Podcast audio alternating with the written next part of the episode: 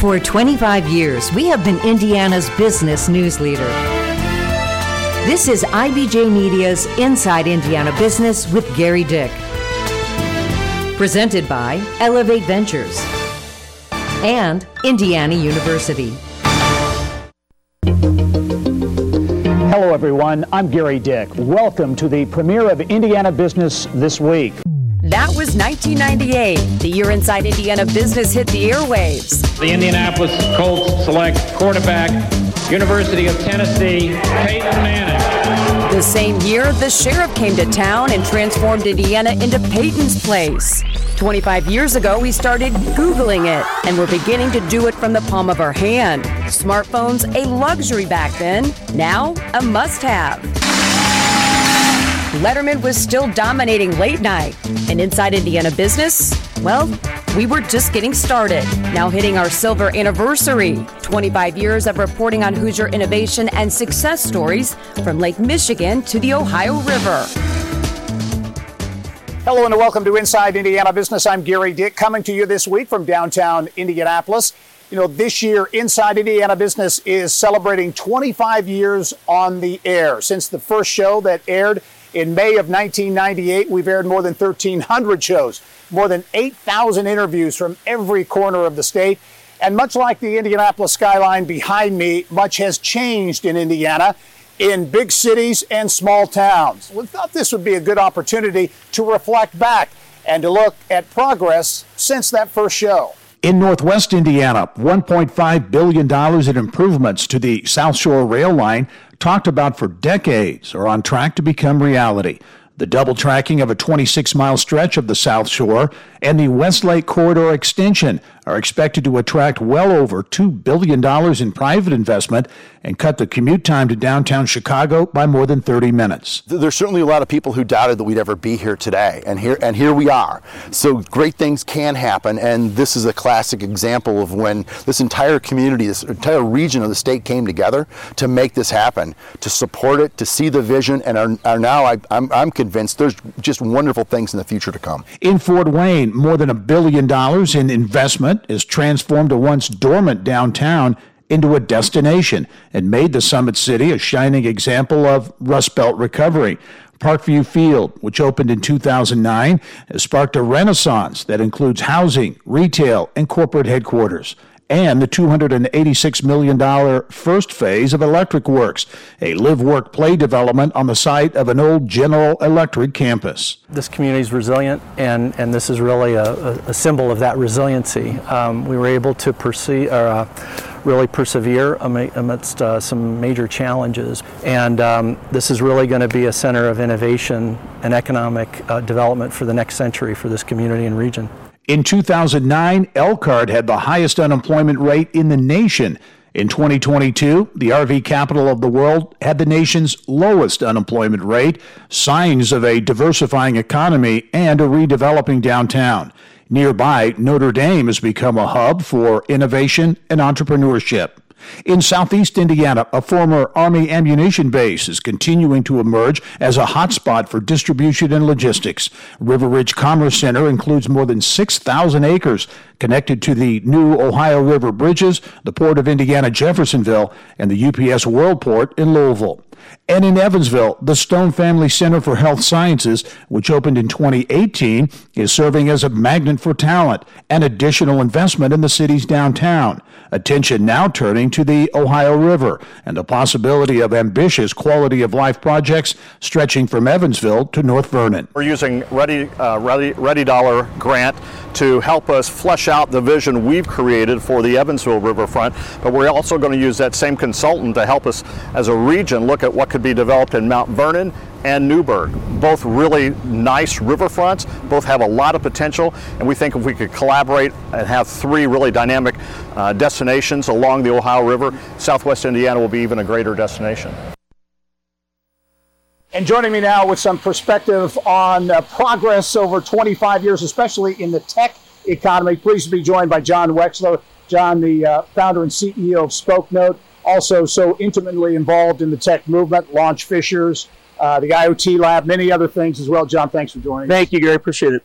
Think back to, tw- well, first of all, you know, great example of how long you've been around. We've got a picture of the two of us on set uh, not 20, it looks about 23 years ago. So, so we've both been around for a long time. Look at those young men. That's a beautiful picture. I love that. It's great memories. Uh, we, we have. We've been together uh, for a, a, pretty fun ride, and uh, I'd be remiss if I didn't at least say thank you for your support and encouragement over the years for me personally, but also to the tech and innovation economy. It has really meant, uh, meant an awful lot to everyone. Uh, you look back at those days around 2000, uh, turn of the clock, or 1998, 99. And uh, we had some pretty audacious goals, really, when you look at uh, the start of this whole thing. And there was there was skepticism as to whether or not we could build that tech economy here in Indiana. Uh, it's really amazing to look at that list uh, of six items uh, that we were originally focused on, and, and things like uh, access to capital and, and direct flights and daylight savings on the yep. list. Yep. Uh, we accomplished an awful lot of that. Still have a little work to do, but uh, it's been been a fun run. Yeah, nod to Scott Jones on daylight savings because that was a big one for him. But but being connected to the rest of the uh, the world, the rest of the country, uh, be it uh, direct flights, nonstop flights, daylight saving time, those have been you know pluses and wins for the economy. Absolutely, and I, I don't think it's as much about whether or not uh, we do it, but it's uh, it's whether or not we're synchronized with everyone else, right? And I think that plays into all kinds of other issues. Legislatively, are we synchronized with where the world is headed long term? And uh, I think that really helps us attract talent and build companies here in Indiana. There was a lot of focus on creating what they refer to as a, a tech ecosystem. And again, a lot of skepticism. Is, is it really going to work, especially outside of central Indiana? But there are certainly a lot of signs that that is in fact happening. You look at the co-working passport, dozens of these co-working spaces all over Indiana. Yeah, it's, it's exciting to me to go to the, the far-flung areas and go across the state. You go to small towns, whether it's Terre Haute, uh, your neck of the woods in Vigo County, or you go to Huntingburg and look at their, uh, you know, uh, current blend, uh, their co-work. We have 60 plus now of those locations around the state, all working together to make sure that the state's innovation economy is healthy and strong. Challenges remain, no question about it. And I think you would say top of the list is capital formation. I think so. Uh, when I think back 25 years ago, uh, obviously the, the, the, names have changed a little bit, uh, but the story is the same. And uh, our early stage entrepreneurs have done a whole lot better at finding capital, seed stage, Series A kind of capital. But the real challenge is in that growth stage. And, and that causes the entrepreneurs to have to tap out a little early, whether it's selling the company earlier than they wish, because it's really hard for them to find access to that capital. That's probably the next big challenge for the state. I remember 25 years ago, a lot of uh, site selection consultants and those types, types of people said Indiana wasn't on their, wasn't on their radar screen. Uh, that obviously has changed. How, how, how much has the profile of Indiana changed over these 25 years nationally? Oh, it's, it's been incredible. When you look at some of the biggest projects uh, in the country, uh, looking at Indianapolis and the regional economy that exists, uh, if you look at from Lafayette down to Bloomington over to Muncie uh, and, and throw that central Indiana overlay, you know, we compete favorably with major tech economies uh, across the country, whether it's DC, whether it's the Silicon Valley. Uh, our, our strengths here are undeniable with our access to uh, amazing talent out of these universities. And, and, companies are recognizing that, and I think we're going to continue to see great at bats. As we look to the next 25 years, do you see this as a bit of a tipping point? You mentioned universities. Uh, are really engaged in this process as well. We've got great public and private institutions. I think you're you're right on it with the university focus. And when you look at Indianapolis and what's going to happen, I think it's super exciting with uh, Purdue University and Indiana both kind of charting their their courses here. But collectively, I think we're going to see a lot of strength in that, uh, and that's really going to attract more investment, uh, more outside capital uh, into our state. And uh, I think the, the future is very bright. I, I let's hope we don't invest another 25 years in making that happen. When you say a quarter century, it makes me feel a little a little older uh, than I might like, but uh, it's been it's been a fun run, and uh, looking forward to the next 25. All right, John Wechsler, CEO at SpokeNote. John, thanks very Thank much. You, I appreciate all you do as well. Appreciate it. Thank you.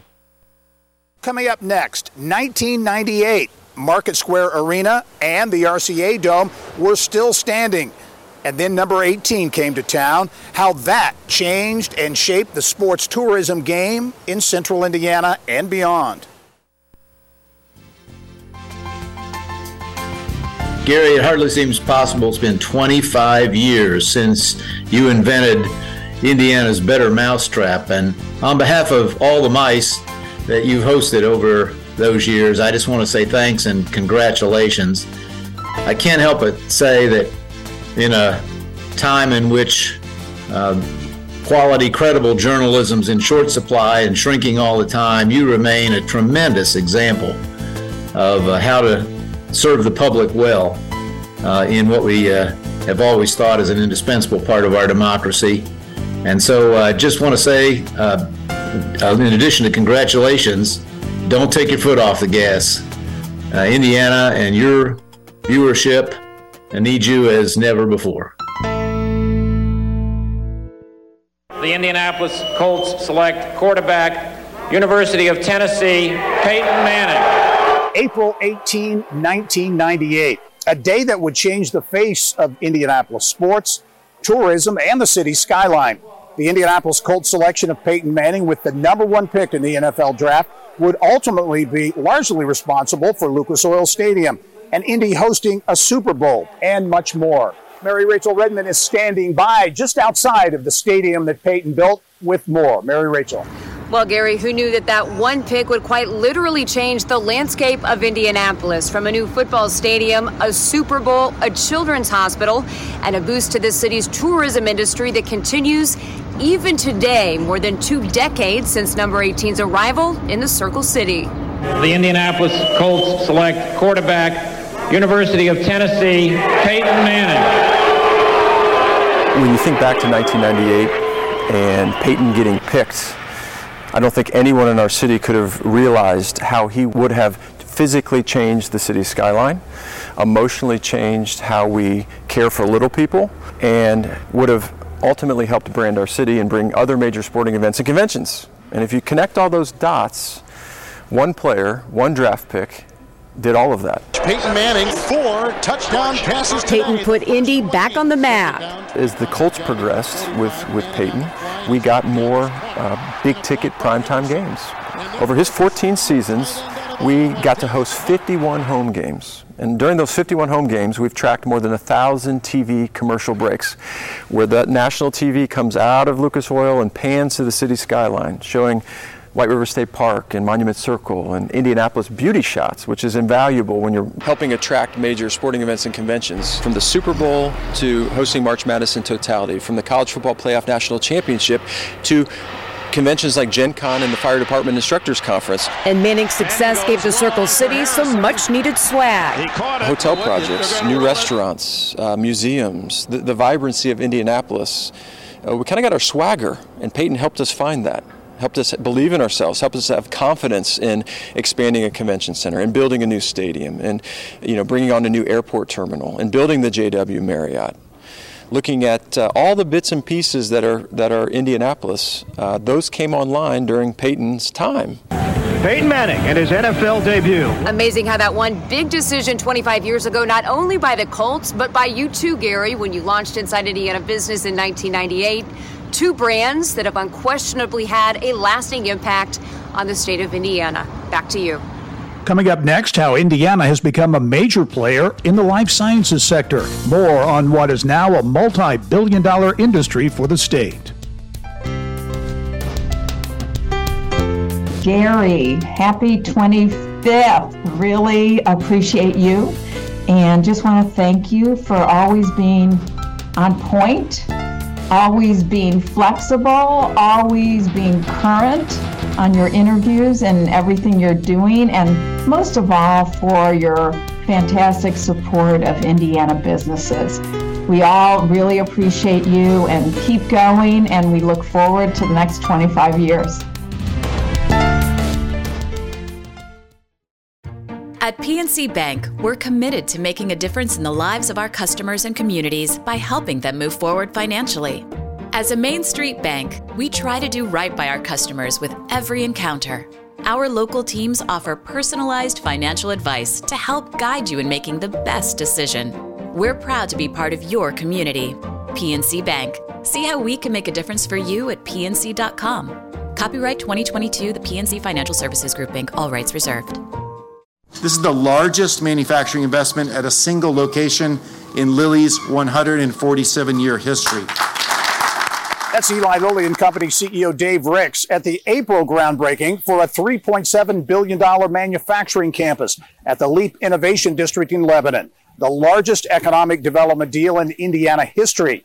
Lilly is today the largest market cap pharmaceutical company in the world, a cornerstone in the state's life sciences sector, which has also grown exponentially in terms of size and global reputation over the past 25 years. According to BioCrossroads, the state's life sciences sector has increased in value by about $50 billion over the last 25 years. Its economic impact to the state has nearly tripled from 32 billion to more than 80 billion dollars. Business of Health reporter Kylie Veleta joins us now from a hub for innovators that was just a dream 25 years ago. Thanks, Gary. 16 Tech has been open since 2020. It brings together academic institutions, industry, government, and community. And perhaps that's why it's such a good indicator of how the progress in all four of those areas has grown the life sciences. 16 Tech Innovation District is just one mark of Indiana's changed mindset. The life sciences sector of 25 years ago didn't think outside the company doors of a handful of corporations and major universities. I think going back 20 years, uh, none of us really imagined a 16 tech environment and what it would be, what its purpose would be. But it wasn't clear that there was a, you know much interaction or even you know a lot of um, uh, concept of creating a, a, biotech corridor. Indiana Biosciences Research Institute president and CEO Dr. Alan Palkowitz believes the vision of a handful of people and the creation of initiatives like BioCrossroads in 2002 changed the destiny of Indiana's life sciences sector. The game plan take what was already here and grow, create small companies to complement those giant corporations, attract investment and venture capital, and expand the talent base that early vision 25 years ago, and now fast forward, we've seen a lot of progress and, and, and that really com- coming to life around us. The economic impact of the life sciences sector has exploded from $32 billion in the early 2000s to about 80 billion today. One, two, three. Groundbreaking for a bridge that will expand 16 Tech is evidence that innovation is alive and kicking but it wasn't always this way. In 2001, only four venture capital transactions in the life sciences for a total of $14 million. Today, $620 million secured by 37 companies. Another major indicator of growth, university R&D.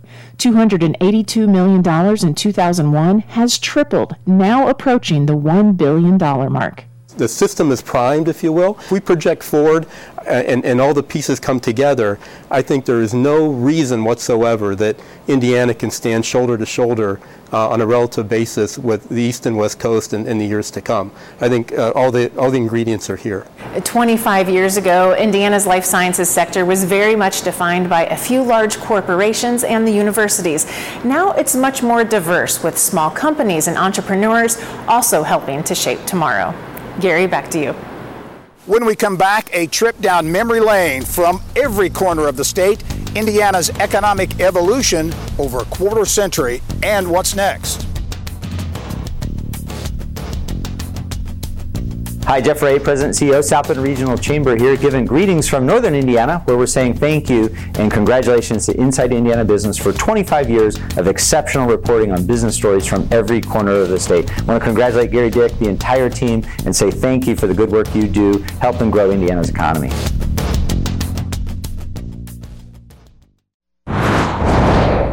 Here's what's making news around Indiana, brought to you by the Indiana Association of Realtors, Indiana's 21,000 realtors, the neighbors you know, the experts you can count on. Well, Indiana has come a long way since 1998. The state is still very much a global manufacturing hub, but there are lots of examples of cities and towns, big and small, making moves to adapt to a changing, innovation based economy investing in infrastructure and quality of life projects aimed at the next 25 years. What's changed? Ten years after we took off, so did Indiana's capital city, taking a bold new step when it comes to air travel. A new $1 billion state of the art airport opening in Indianapolis in 98. Nearly 9 million passengers moving through Indianapolis International these days. There's now a faster way to get from Evansville to Indy thanks to the new $4 billion I 69 extension. A key Indiana intersection for research, technology, and science was just beginning to take shape We visited Purdue's Discovery Park District in 2018. All part of the Purdue Research Park, the largest university affiliated park in the entire country. Another coup for the park, the aft for the military's new T 7A Red Hawk, being built at Saab's new $37 million facility there. North on I 65, the next generation of clean energy growing out of Hoosier farm fields. Israel based Doral Renewables building the largest solar project in the country in Stark and Pulaski counties, a $1.5 billion investment. Kokomo reinventing its rich automotive heritage, leading Indiana's charge to become an EV hub. Stellantis building a $2.5 billion battery manufacturing facility in the city that produced the country's first mechanically powered vehicle. A Hoosier manufacturing comeback also unfolding in Wayne County. Welcome to Inside Indiana Business. I'm Gary Dick, coming to you this week from Richmond. From global giants like Cummins in Columbus, Toyota in Princeton, and Honda in Greensburg, to the Crane Naval Surface Warfare Center in Greene County, to Mojo in the Wabash Valley. Well, there are signs of economic momentum in downtown Terre Haute. To the small but mighty giants like Oliver Winery in Bloomington, Indiana Furniture in Jasper, and Bad Dad Brewing in Fairmount. Indiana's 92 counties are getting on an economic roll. Billions of dollars in investment, thousands of new jobs.